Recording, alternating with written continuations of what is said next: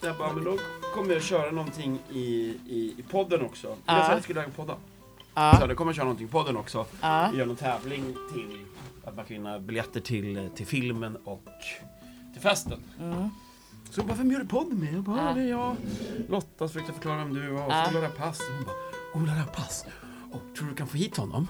Ja, på eventet. Ja, jag bara, kan jag nog absolut få. Hon bara, jag har en tjej då som har han som sitt frikort. Men det är ju det där med tillsammans är ju kanske lite känsligt. Jag bara, jo, det har vi pratat om i podden. Hon bara, va? Jag bara, ja. Det här var jättekul. Kill! Ja! Alltså, jag fick precis ett skitroligt meddelande från en av våra lyssnare, Linnea, som skickade klistermärken till i Skövde. Ja. Hon har ju varit och smetat i Göteborg och överallt liksom. Ja. Nej, förlåt, hon bor i Göteborg, men hon har varit i Skövde. Ja, skitsamma. Någonstans. Hon tycker att det är så kul där, för Ola hade typ sagt till mig så här: nu förlorar du, du har ett sidospår här, tillbaka till det du pratade om. Och hon bara, ja just det, hon pratade om något annat. Och hon tyckte det var så skönt för att hon kände igen sig själv i snacket. Det låter som man sitter och snackar med folk liksom. När man talar om trollen, för nu är du på ett sidospår. Det har ju hela mitt liv ett sidospår. Men jag tycker att man är ganska sådär. Båda två liksom, och jag kommer till saker. Ja, men det är ett livsprojekt vad gäller dig liksom. Ja. Du ska ha ett stort tack. Alltså det är charmigt, men det är inte så fokuserat. Nej, det är sant. Det var för jävla gött. Jag tror att den absolut bästa filmmusiken som någonsin gjorts är Judgment Night. Okay. Och den filmen är ju inte jättebra, men den hade liksom, det var någon slags av break mellan hiphopen och liksom hardcore metallscenen. För du hade ju då Body Count, Ice-T och House of Pain och Cypress Hill och Biohazard och alla de där klassiska rockgrupperna och hiphopgrupperna som gjorde, alltså den Judgment Night-låten är ju rätt fet faktiskt.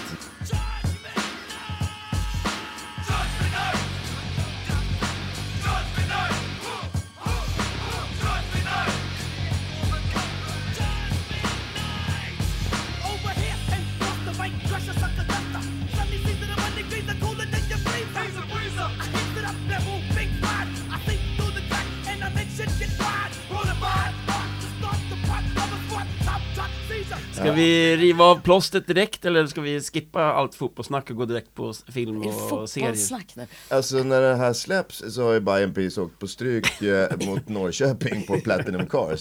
Så att det plåstret behöver vi inte riva än. Ni förstår ju varför det kommer att vara ett jävla tempo på den här podden idag, eftersom jag ska dra och kolla på matchen. Det är sådär att vara AIK-are, men ett fall framåt ändå tycker jag. Alltså en poäng borta på Strandvallen. Det är fan inte så jävla dåligt med tanke på det här sett ut hittills. Okej. Har du screenat någonting också? Yes, det har jag gjort. Du skrev ju till mig att det var det bästa du hade sett. Ja, men det är kanske lite överdrivet då. Kanske lite överdrivet. Crowded Room. Varför? Ett Crowded Room. Ett Crowded Room. A Crowded Room. A Crowded Room. Apple TV Plus. 19 juni rullar den ut. Och då som vanligt 3 avsnitt först och sen ett avsnitt i veckan fram till 26 juli tror jag att det är.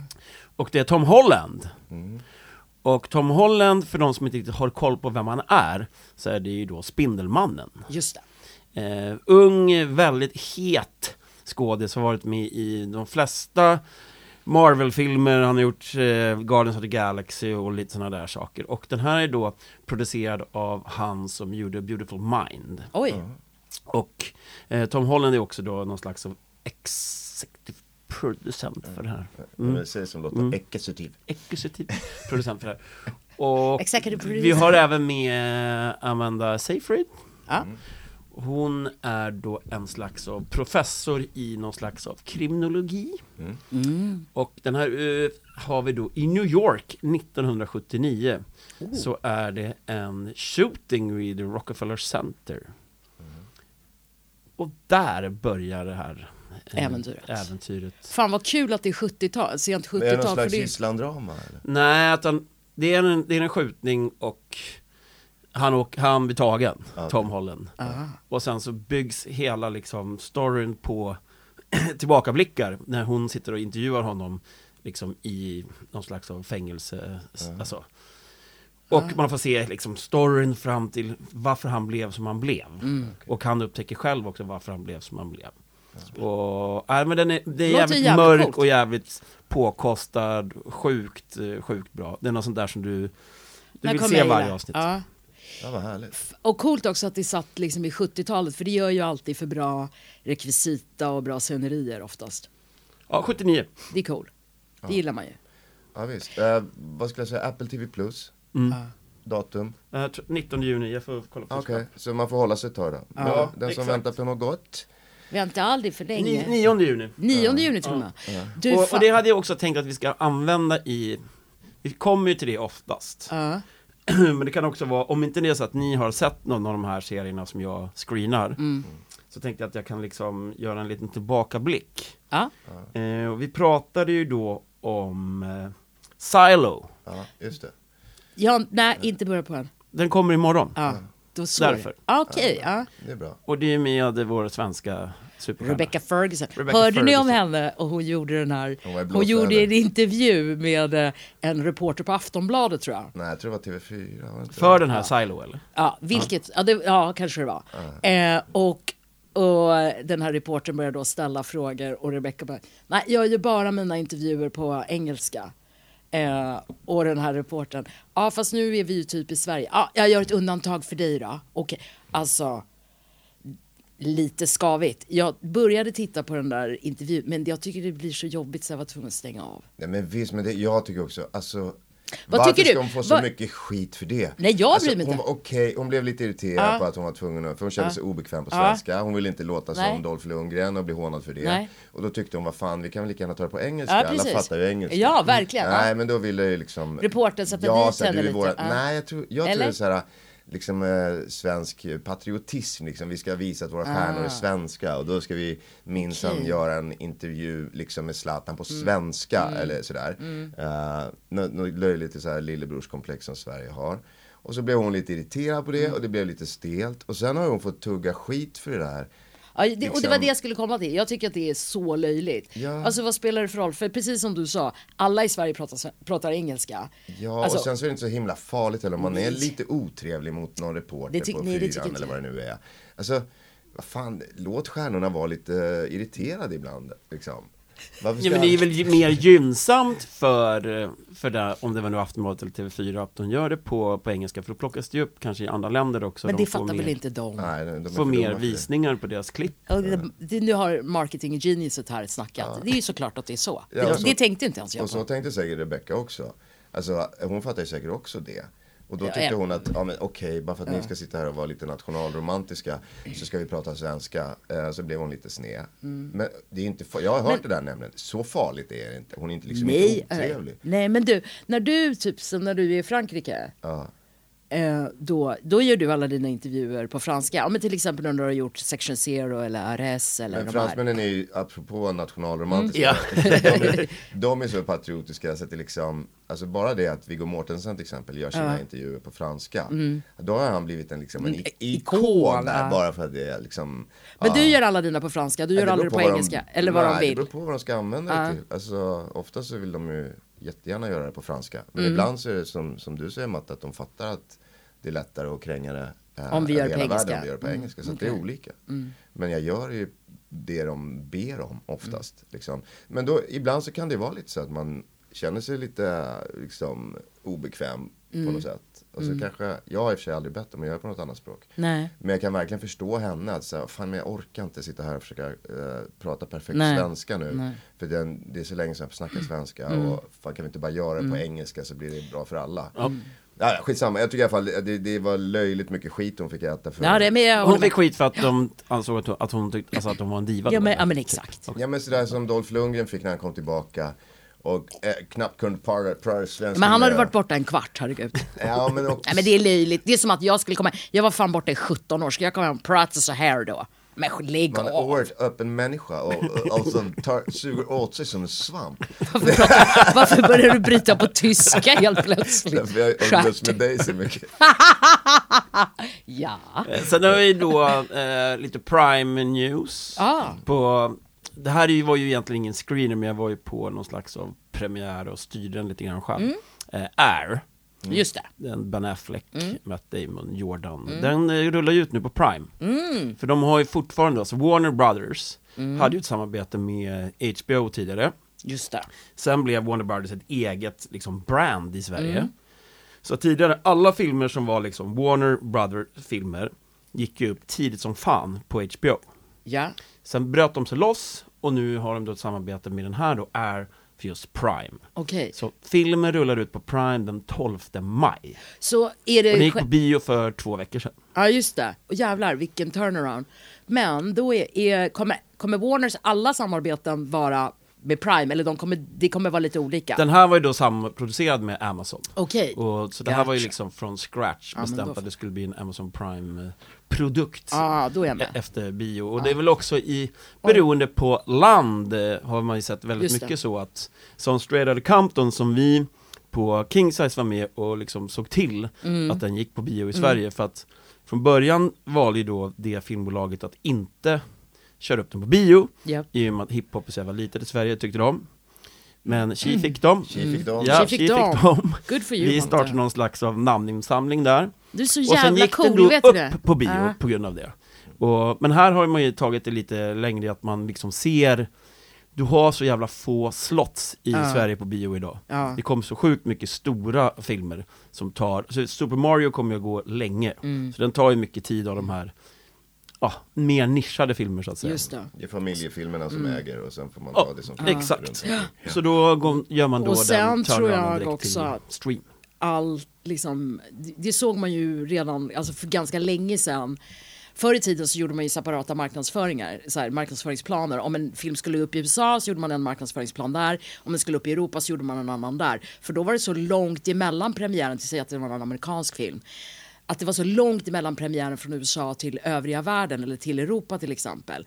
Men nu på grund av att det är så mycket illegal streaming och så mycket sådana saker så går det mycket snabbare med premiärerna, både biopremiärer och alltså streaming är ju, då är det ju samma streaming dag, har liksom tagit över hela Blu-ray-rörelsen. För att tidigare var det ju så att filmen gick ju på bio i december och sen hade du då den i september.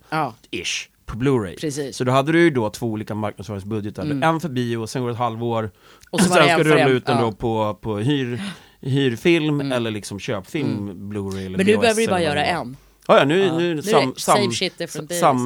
liksom, man lägger samma marknadsföringsbudget ihop. Och när vi ändå är inne lite på det här industrisnacket så är det ju så att nu har ju alla manusförfattare i USA gått ut i strejk.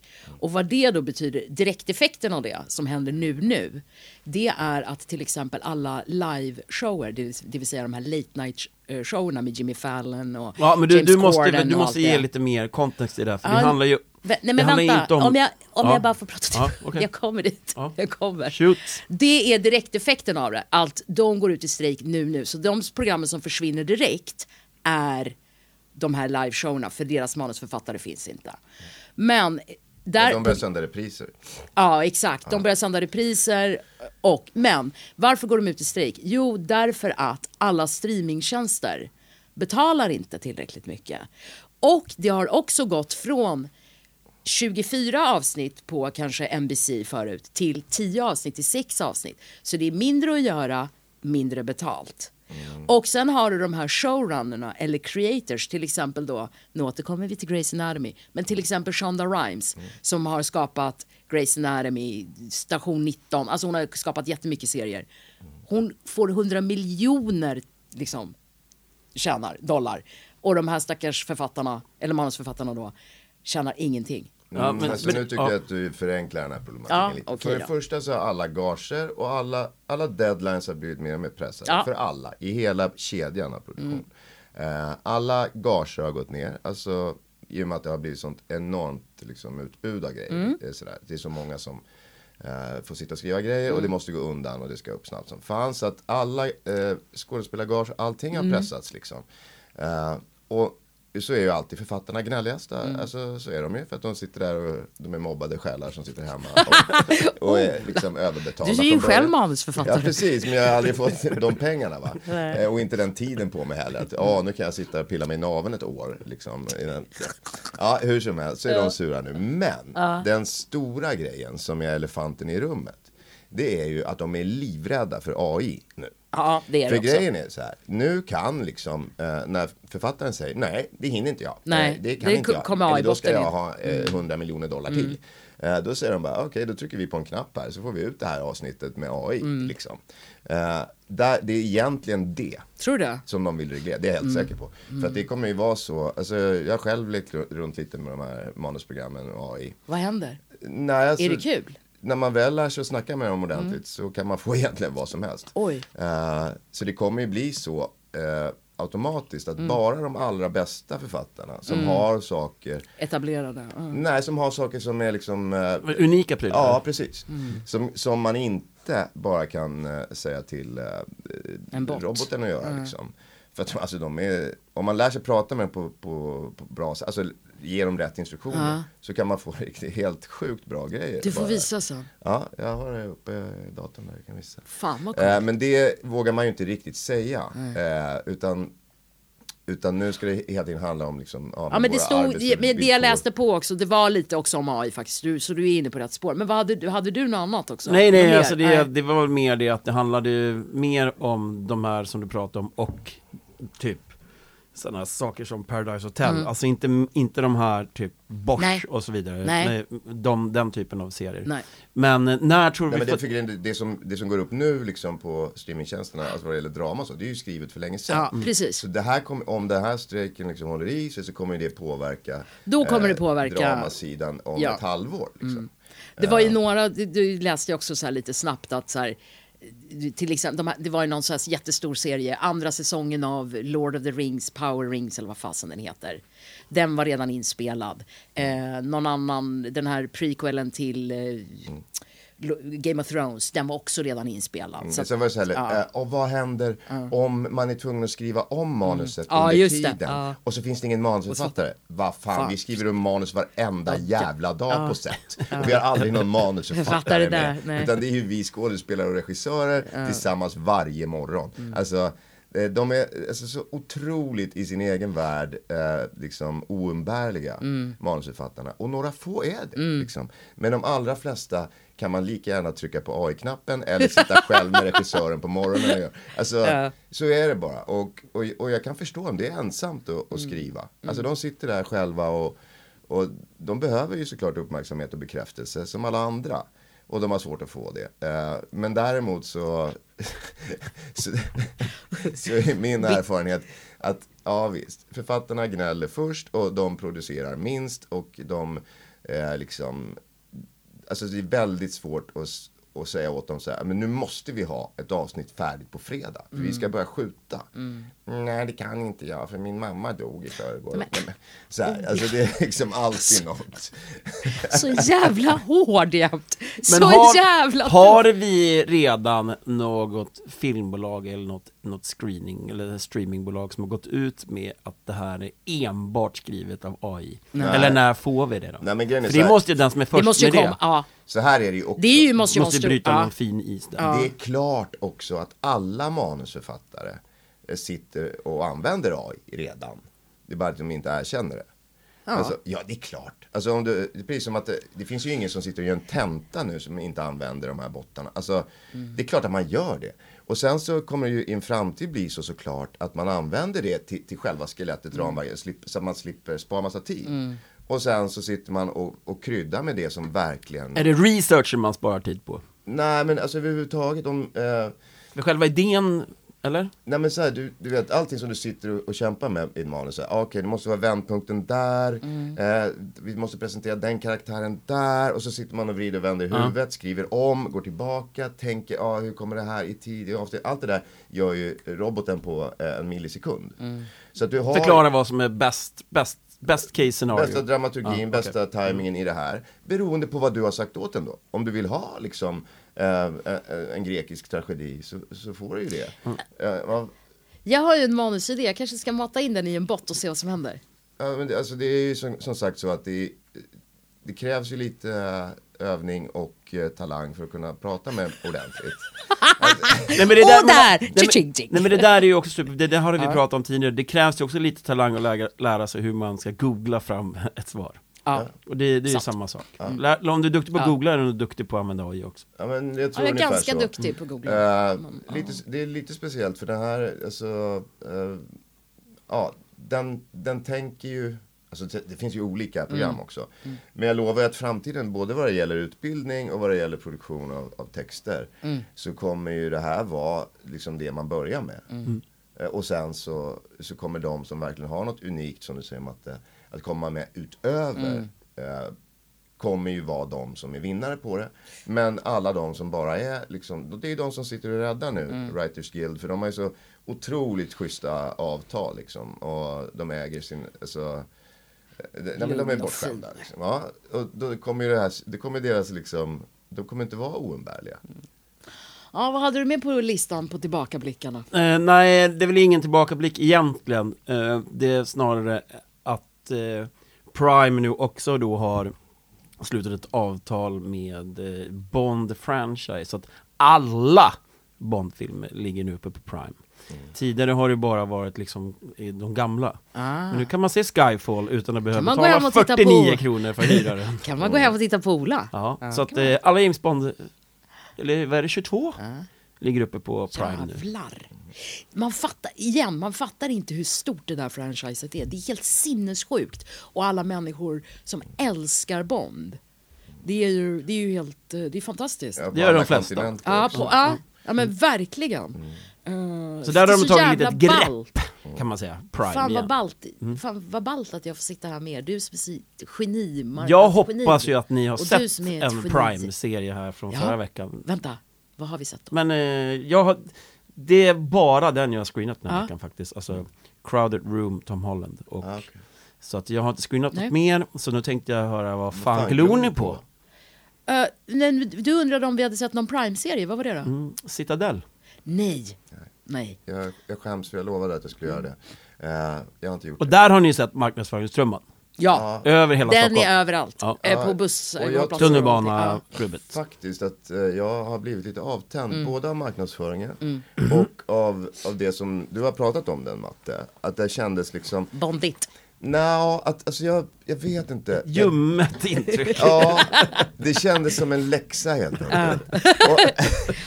Och jag har inte haft utrymme att göra läxan. Det har känt mig liksom lite för så här, i desperat behov av vad ska man säga, näring. Så jag har inte orkat göra läxan. Men vi har sett klart Rough Diamonds. Från Antwerpen. På gott och ont. Ja, men den är färdig i alla fall. Och den... Var det mer ett straff, eller kände ni att ni liksom njöt av att kolla klart? Nej, jag tyckte det var bara som att det var en plikt att se klart. Exakt, det var bara en plikt, för man ville bara se hur det gick för alla karaktärer. Liksom. Och det är en sak med det här tv-seriegiftet, en av de mörka sidorna med det. Att man ibland känner att nu har jag investerat så mycket. Ja, liksom. Nu måste jag se klart. Ja, och nu måste jag liksom... snorta klart påsen här liksom. Just då. Men det är inte alltid så skönt. Nej. Alltså, det känns som att skitserien äger den ibland. När man har gått för långt in. Det är därför man ska göra som jag oftast gör, stänga av efter 10 minuter. Men det gjorde vi ju. Vi började ju titta på någon tysk serie som heter Drift. Den var ju också på Sky Showtime. Där tittade det är två tyska poliskompisar. Bröder, va? De är på olika sidor. De är ovänner. Jag tittade snabbt, snabbspolade bara för att se.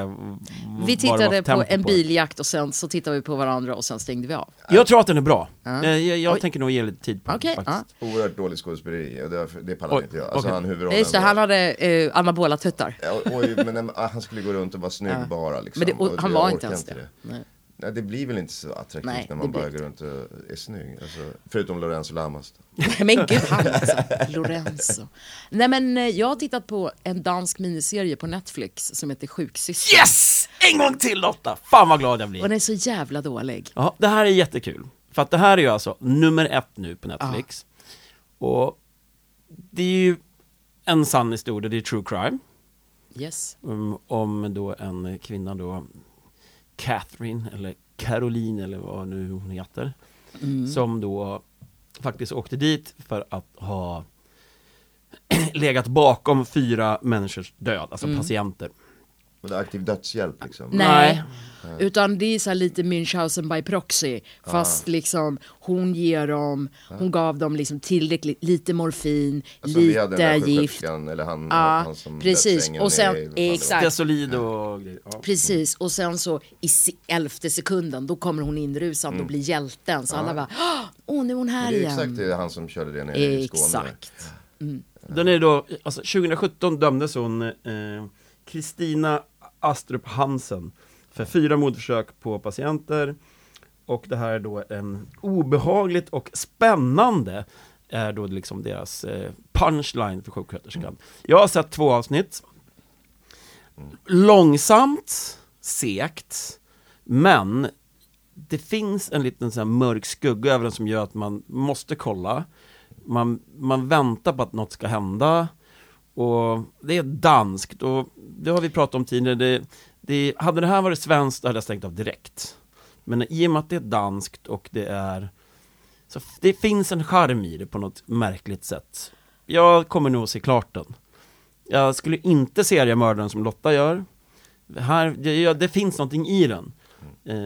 Och jag tror att Ola kan...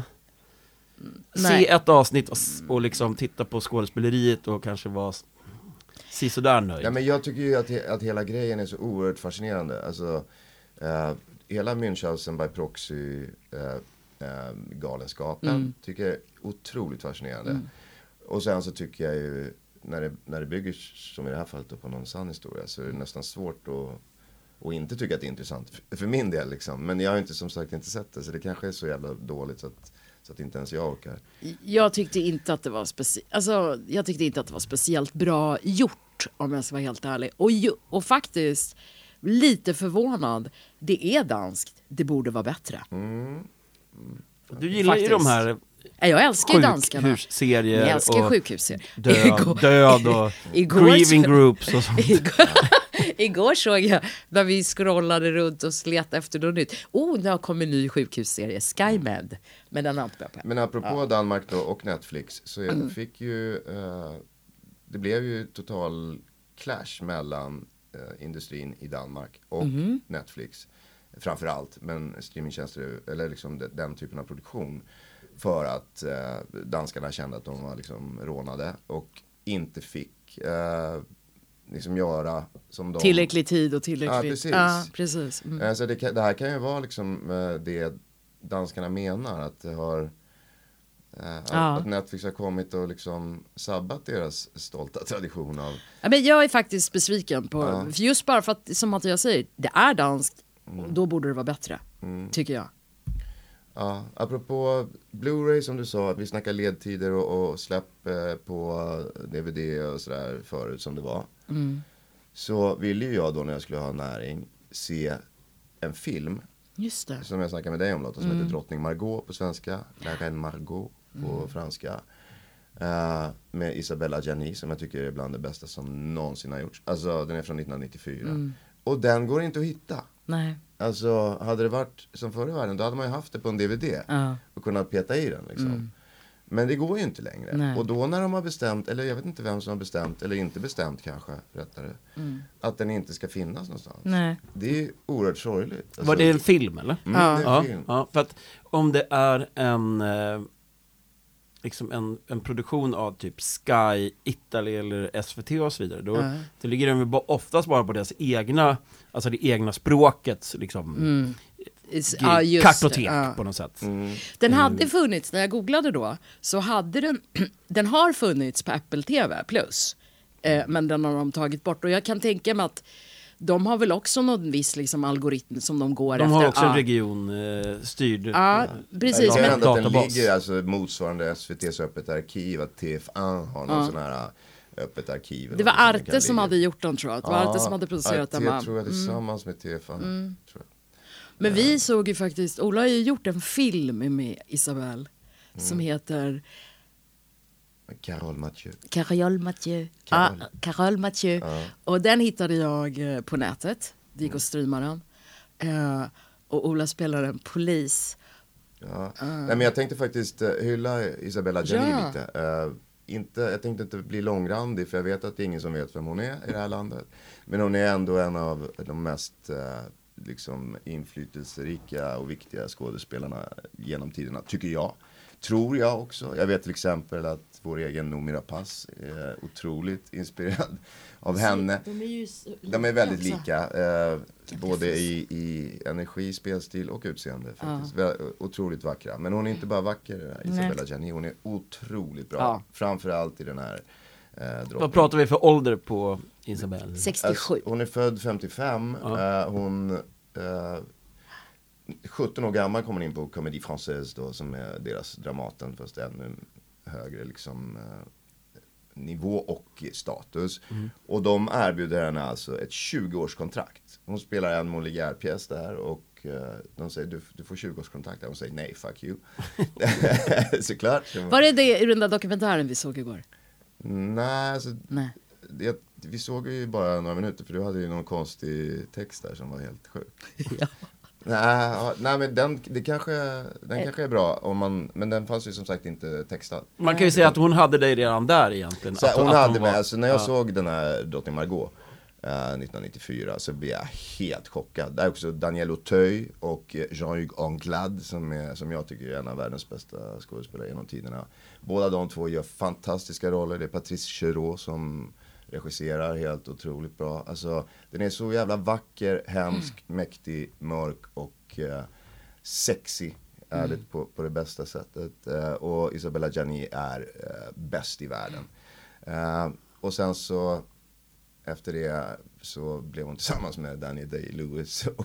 Jaha, okej. Ja, de fick en son tillsammans också. Men det var 6 otroligt knasiga år.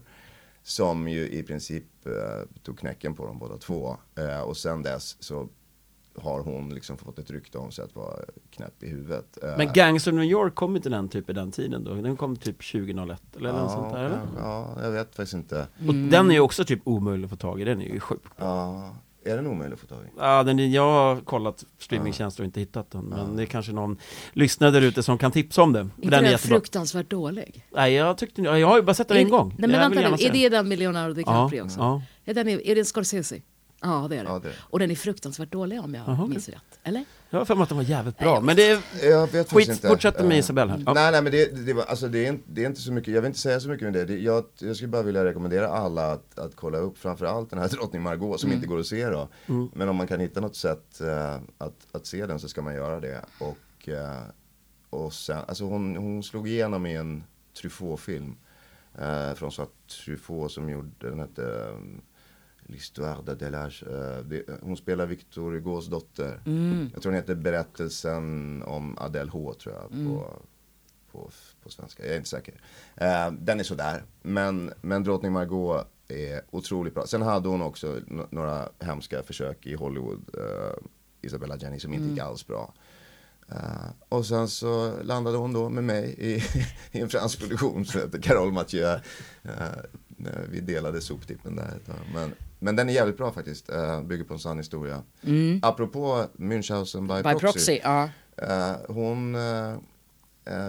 Hon är någon slags kurator på... Där bygger på en sann historia. Just på något telekombolag där massa säljare går in i väggen och mår jävligt dåligt. Och hon hjälper dem liksom att ta livet av sig. Så att hon åker ju dit sen på det. Du haffar henne till slut. Ja, just det. Jag är polis. Ja. Shame on me. Snut-Ola. Ja, Snut-Ola är tillbaka. Snut-Ola. På franska. Ja, just det.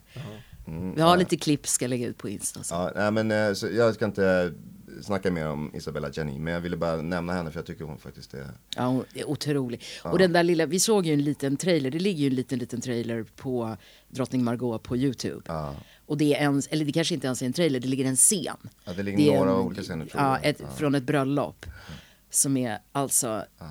Och hon är så otroligt vacker, men också scenen är... Det händer så mycket, men den är så fruktansvärt stillsam. De ska gå och med Daniel Auteuil där. Exakt. Och de går och försöker... De går och smygpratar. Att någon ska och sen så... Men det händer ju så otroligt mycket i den där scenen. Men den är så otroligt stillsam samtidigt. Mm. Det är väldigt vackert. Väldigt, väldigt vackert. Ja. Man kan ju, om det är någon som lyssnar på det här som... vet hur man ska se Drottning Margot. Får ni gärna slida in i våra DMs. Ja, verkligen. Jag gillar att det här går under kategorin vad fan glor ni på? Det går inte att se den. Nej. Men det kan gå att se. Ja. Någon gång. Ja. Jag har ju faktiskt sett världens bästa film. Ja. Men då var det precis som ni hade kanske lite under Rough Diamonds. Ja. Att jag ville bara att den ska ta slut. För den var inte världens bästa film. Vad var det för något? Det är den som vann varenda Oscar i år. Ja. Everything, Everywhere, All at Once. Ligger den någonstans? Den ligger på Viaplay. Okej. Och den är 2 timmar och 20 minuter. Det känns som den är 18 timmar och 20 minuter. Ja, jag den är sjukt. Har du börjat titta på den? Ja. Jag sjukt flummig och jag förstår inte vilken typ av svamp de har tagit när de har gjort det där. Alltså den är... De 10 minuterna jag tyckte, vem fan ska jag orka titta på det här? Ja, men det är lite kul där med att det är ju då lilla killen från Indiana Jones. Och när han vann så fick han ju en stor kram av herren. Vad är det för kul med det? Det var väl lite gulligt. Men lite så här barnskådisar som lyckas. Ja, den enda som inte gick åt helvete. Ja, precis. Alltså, förra veckan så vi pratade ju en del om Sean Penn. Och om mitt ex som är död. Så jag blev väldigt ledsen. Jag var ganska nedstämd av det faktiskt. Men så helt ärlig. Men då apropå så här, prata om att vinna Oscars. Så vet jag. Jag kommer ihåg att Sean och Scott satt och pratade om. Så här, det var innan Sean hade vunnit en Oscar. Och de satt och pratade om. Hur fan ska man vinna en Oscar? Ja, man får väl fan spela typ handikappad eller liksom något annat då. För vi har ju ingen chans på. Vi har ju fel etnicitet. Vi liksom, man ska inte vara bög eller handikappad eller något. Och sen spelade ju Sean I am Sam då strax efter och blev ju Oscars nominerad för den. Ja, och sen spelade han bög och så fick han en Oscar. Och då fick han en Oscar. Ja, men det där kan ju vara lite mörkt, men samtidigt så är det bättre att göra som A21 då. Gilla läget. Ja. Så gör man det fullt ut. Så drar man hem alla priserna så blir man rik och skrattar hela vägen till banken. Jag tänkte föreslå ett nytt segment. Vi fick ett svinkul grej. Det var en kille som heter Rickard som slidade in i våra DM. Som Ola spunnade vidare för. Nej, men berätta du, för du spann vidare på det. Tyckte det var jävligt bra. Ja, fast jag har kommit vidare i huvudet. Oj, do tell. Nej, men du tell vad Rickard... Rickard föreslog att vi skulle... Det var Patrik han hette. Nej, Patrik var förra veckan. Okay. Ja, det var han som skickade bilden på stolen. Han tyckte att det var så kul att vara här. Nice. Det är han som sitter i soffan nu. Ja. Hej Patrik! Hej. Nej, men Rickard i alla fall slidade in i våra DM och undrade om vi inte kunde sätta ihop en all-star-film eller serie med bästa regissör, bästa producent, bästa manusförfattare. Sen la Ola och jag till DP... Alltså fotograf. Bästa manliga huvudroll, bästa kvinnliga. Jag har tänkt vidare på det här. Då. Ja. Och tänkte, det där kändes lite, dels svårt, men också lite mossigt. Så jag tänkte första segmentet, veckans första femma. Kul! Ja, och då... Kom du på det i natt när du tittade på Devils Flora? Nej, det kom jag faktiskt på bussen hit. Oj! Ja. Bing bong. Jag blir livrädd här borta nu. Det händer grejer. Nej, men så här då. Devils skickade ut Rangers i slutspelet här. Vi är mycket stolta över AIKs Jesper Bratt som också gjorde sista målet. Öppen kasse. Så nu blir det NHL-tugg här. Nej, det blir inte. Nej, men jag tänkte så här. För det första, min fråga är, apropå priser sådär, är det inte omodernt att dela upp bästa manliga skådespelare och kvinnliga skådespelare? Jo, det skulle ju bara vara bästa skådespelare, period. Nu för tiden, jag håller med dig. Borde väl vara så. Alltså, för att i skådespeleri så är det ju, i idrott kan man ju förstå så att det finns olika fysiska förutsättningar för och sådär. Men i skådespeleri är det ju egentligen inte något sånt som avgör. Förutom att branschen såklart och strukturerna har förtryckt kvinnliga skådespelare såklart genom tiderna. Alltså det är ju ingen snack om det. Men numera så borde man väl egentligen inte dela upp skådespelare i kön. Nej, jag håller med. Ah, okay. Då tänkte jag så här, backparet då i varje första femma. Det är regissörerna, alltså regissören och DOP:n då, som är regissören för fotot helt enkelt. Mm. Fotograf säger vi slarvigt, men det är oftast så håller han ju inte i någon kamera. Nej. Eller hon för den delen. Så backparet varje vecka då är regissör och DP. Mm. Och sen då så, ja, fortsätt. Ja, ja. Fortsätt att ställa frågan efteråt. Mm. Så istället för att ha manlig och kvinnlig skådespelare på ytterforwards då, så skulle jag vilja ha huvudroll, alltså huvudrollskådespelare och birollskådespelare. Är ni med mig? Ja. Mm. För där är, det är däremot en skillnad. Mm. Alltså vilka som kan göra supporting actor, actress, bäst och inte. Mm. Och vem som kan bära en huvudroll. Mm. Det tycker jag. Då ställer jag en noobie-fråga här då. Mm.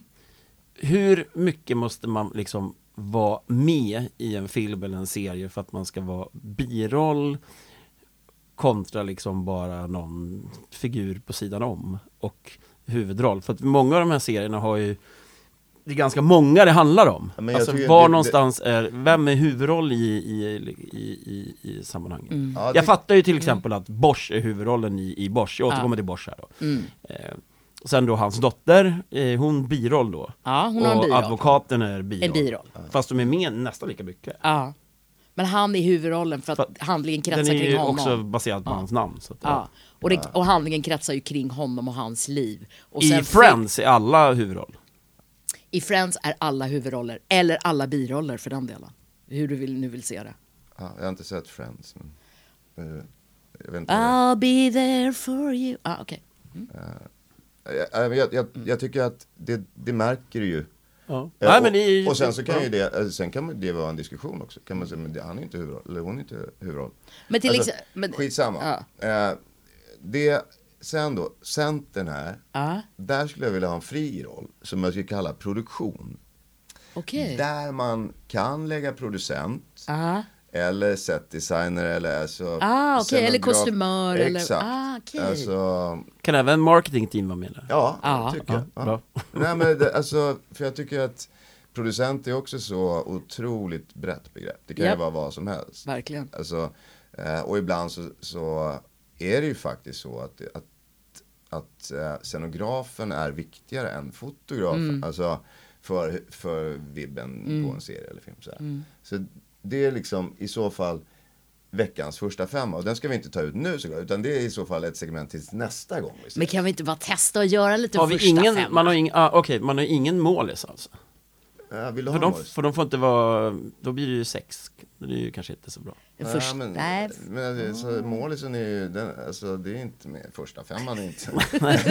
Målisen står ju. Han bara står där. Han bara är där. I publiken. Vi är målisen. Ja. Men kan vi inte testa att göra en första femma och bara se? Men är det här då, ska det här baseras på det vi har sett under veckan? Ja, eller för att genom tiderna blir det kaos. Ja, det blir kaos. Ja, det var det jag tyckte, för att alltså, eller att man kör liksom ett så här, okej, den här första femman är 80-talet. Ja. Ja, det skulle man också kunna göra. Men jag tycker så här, veckans första femma borde ju vara att vi liksom försöker hålla lite aktualitetsnerv i det här, va? Mm. Men det kommer ju såklart göra att man kommer referera till filmhistorien och så här, när man också motiverar sina grejer. Och vi kommer ju säkert bråka också om saker ibland. Alltså, eller bråka. Men så, kan vi inte testa? Jag är skitnyfiken på om du bara ser hur det här flyger. Nej, men jag har ju redan sagt, jag är ju redan klar på min sida. Men den här har ju inte kommit än, så det blir jävligt svårt för folk att fatta. Ja, precis. Men, nej, det får inte. Då kan jag inte köra Tom Holland på... Nej. Jo, liksom. Men det måste man ju kunna göra. Men du är ju på screener i femman. Ja. Matte kör en egen första femman. Ja, men exakt. Men alltså, alla kan ju inte ha sett allting ändå. Alltså, att det kan ju vara... Men börja du, Ola. Börja med regissör. Nej, det var ju du som ville köra det här. Jaha, är det jag som ska köra? Ja, börja du då. Då kör jag centern först. Okay. För det är ingen ordning. Man behöver inte plocka någon speciell ordning. Man kan plocka lite vad man vill. Det här är ju som sagt helt nytt. Så liksom, vi lever på gränsen här. Alltså... Då kör jag en producent. Och då kör jag faktiskt Mark Wahlberg. Okej. Och den här veckan just varför? För att jag tycker att han är en jävligt bra producent. Men det är ingenting, han är inte aktuell med någonting. Nej, han är inte aktuell med någonting. Mer än i mina DMs. Jävligt snygga biceps på Instagram. Har han? Jag har inte varit inne. Jag har inte slidat på Instagram. Oj! Och det är bara träningsbilder. Alltså det är bara gymbilder. Är det så? Ja. Du följer, jag följer inte ens honom på Insta. Nej, men blir du inspirerad? Men det känns, då känns det redan som... Liksom... Okej, då har jag fallerat redan. Okej, skit i det. Då börjar vi om. Gör om, gör rätt, Lotta. Okej. Då får jag börja med något helt annat, med andra ord. Nej, då vet jag inte. Nej, jag har inte sett någonting den här veckan som är värdigt att ha i de första 5. Nej. Faktiskt. Men förra veckan då, alltså om man ska ha en skådis, som vi pratade om förra veckan, då glider ju Sean in. Då glider Sean Penn in. Men vad är han aktuell? Men han var ju inte aktuell med någonting. Man måste handla. Men nej, jag trodde att det skulle vara aktuellt i det som vi hade pratat om i podden. Precis. Någonting som finns att titta på nu, någonting som sett under veckan, någonting som stack ut. Alltså, det är veckans första 5. Ja. Alltså, ungefär som man tar veckans lag om man lyssnar på en fotbollssport. Om du ser 5 serier, då skulle du kunna välja ut åtminstone 5 skådisar från de 5 serierna. Ja, men vet du vad? Då ställer jag hon syrran i den här danska serien. Ja, henne ställer jag i mål så alla kan skjuta slagskott på henne, för hon var så jävla dålig. Men alltså, nu, återigen, det är så destruktivt. Alltså, det här skulle ju vara... Alltså, ett all-star-lag. Förlåt, Rickard. Vi har sabbat hela din tanke. Det där, nej, alltså, nej, men jag fattar hur ni tänker. Eller hur du tänker, Ola. Men jag har... Matte, jag kanske kan köra någon gång när Lotta är sjukskriven. Nej, men det här gör ju också att det sätter lite mer krav på tittning. Absolut. Men ingen av tyskarna där kom med, tyvärr. Nej, inga av Antwerpen, belgarna. Nej, men jag tycker alltså det här, jag slänger upp det här nu som ett förslag till nästa vecka. Ja, verkligen. Värt att ha med sig när vi kollar på våra serier den här veckan som kommer, att liksom plita ner om det är någonting som man tycker är lite bättre än andra. Vet ni vad? Nej, vad? Apropå målvakt nu då. Nej. Vi ställer manusförfattaren i mål. Okej. Nu när jag snackar skit om manusförfattare, kanske orättvist hårt, eftersom jag har en del negativa erfarenheter av lata manusförfattare. Ska vi hylla dem också? Ja, de som har gjort det bra. Det är ju faktiskt så att varje produktion börjar med ett manus. Alltså, i botten ligger ett manus. Alltså, man kan inte vinna en hockeymatch om man spelar med tom kasse hela 3 gånger 20 minuter. Nej. Alltså, det går ju inte. Så att vi ställer manusförfattaren i mål. Bra. Och så får vi då liksom, kan man ju också diskutera till exempel om man skulle... Ja, så kanske jag säger, men vänta, den där manusförfattaren får ju cred för saker som han inte har skrivit. Ja. Och så vidare. Skitsamma, målisen är manusförfattaren. Men däremot så har vi faktiskt tittat vidare på, du och jag, Ola, vi kollade ju vidare på Drops of God. Och jag tycker den är jävligt bra. Fan vad den tar sig i ett långsamt tempo. Jag tycker den var, nu finns det ju bara 4 avsnitt ute då. Och 50 kommer imorgon, men på Apple TV Plus. Hade den legat på Netflix hade den varit 1. Ja, den är jag gillar den jättemycket. Faktiskt. Jag är besviken på snyggkillens skådespeleri. Och jag tycker att fransmannen. Ja, precis. Han tänker inte ens på. Han har en mindre biroll, men han är ändå så pass mycket med. Ja, och deras relation blir så jävla banal och löjlig. Det känns som man tittar på någon sån här Jane Helen-reklam från 80-talet. Liksom. Ja, det är sant. That is true. Ja, men annars så tycker jag också att den är jättespännande. Och bra. Jag tycker att det är spännande med det här japanska kulturarvet och hur tufft det verkar vara. Och att det förmodligen är så väldigt mycket där. Jag tror att jag vill då ge liksom leka sajda här. Och på tal om det, vi försöker också ha en slags av unisex typ av podd och försöka nå alla åldrar. Vi är ju lite översträcket alla vi 3. Ja, framförallt jag. Så vi ska försöka titta lite på lite yngre grejer också, för lite mer yngre lyssnare också. Bra. Vi har ju då, om man kollar på statistiken, så har vi 50-50 manliga och kvinnliga lyssnare, vilket är jättekul. Men jag tänkte säga här lite grann om nästa veckas 5. Ja. Och då har vi Drottning Charlotte. Aha. Som gick upp på Netflix idag. Okej.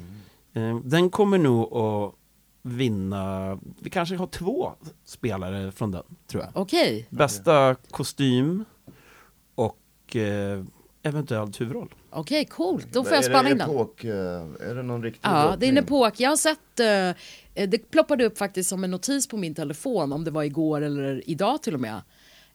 kommande. Nej, det tror jag inte. Kostymdrama, drottning Charlotte, familjen Bridgerton. Och det är väl en prequel till den här familjen Bridgerton. Och familjen Bridgerton är ju, den har jag sett båda säsongerna utav. Och den är ju speciell.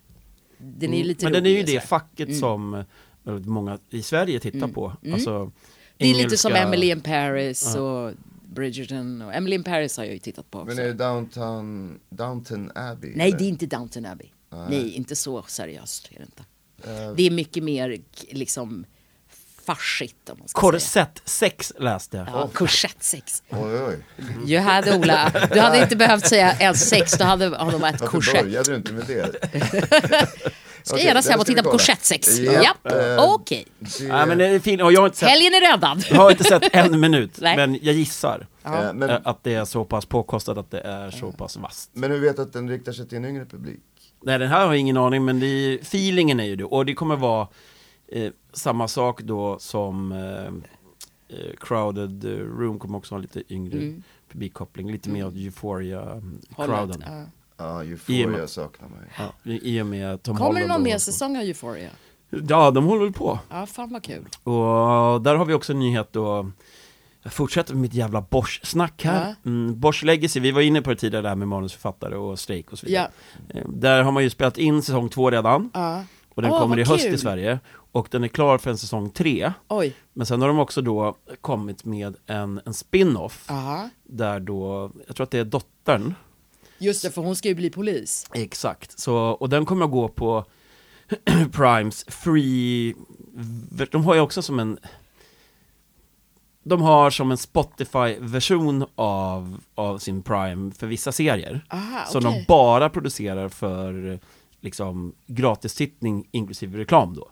Så att du, som det är i Sverige om du kollar på TV4, du ser 10 minuter och sen reklam, 20 minuter, så är det 10 minuter film eller serie och så är det 20 minuter reklam.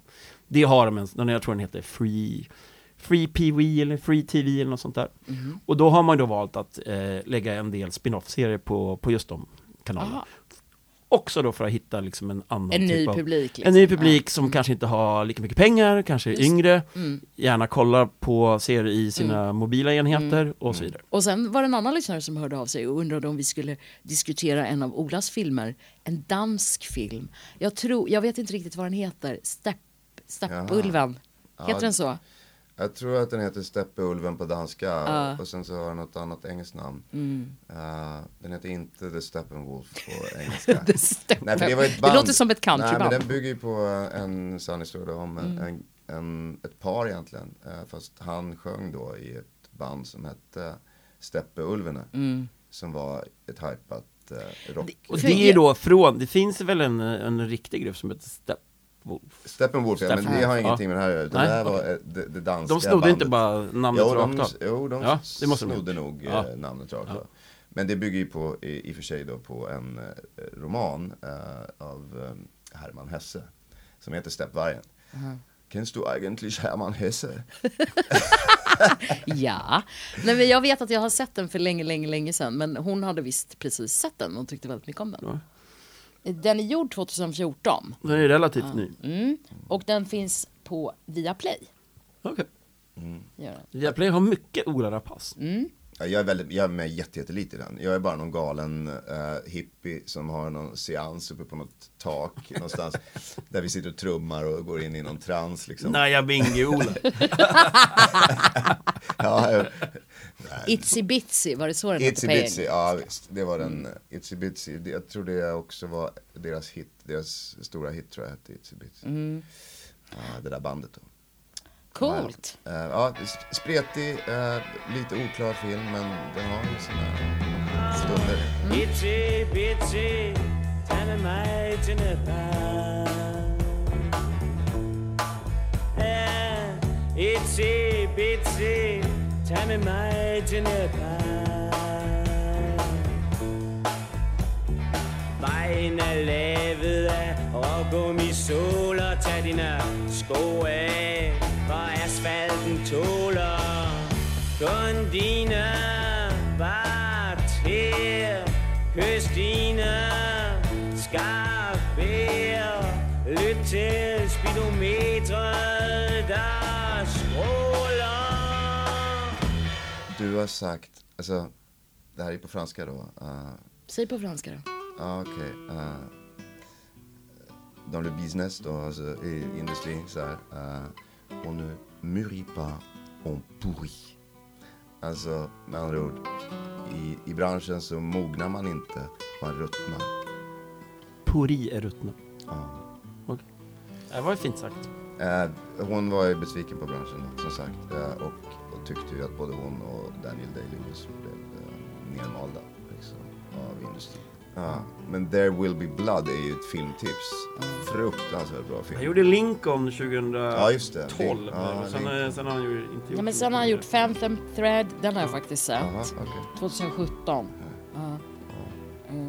Men han är ju en sån där, han är ju jävla bra skådis, men säkert har säkert sina demoner någonstans. Ja, och väldigt tror jag extremist alltså. Sådär. Nej, men jag tror inte man liksom, jag tror inte man kan kompromissa med honom. Nej. Men, och det kan ju också kanske ha svårt i ett förhållande då. Stackars Isabelle. Ja. Så hemläxa till alla, och så skiter vi det här nu. Och så allmän skärpning då. Ja. Så. Allmän uppryckning. Ja. Allmän uppryckning. Vi gör en AIK helt enkelt. Ja, allmän uppryckning. Det kör vi. Ciao. Slutade. Ja, det också. Nu dricker vi vin. Godnatt. Ciao.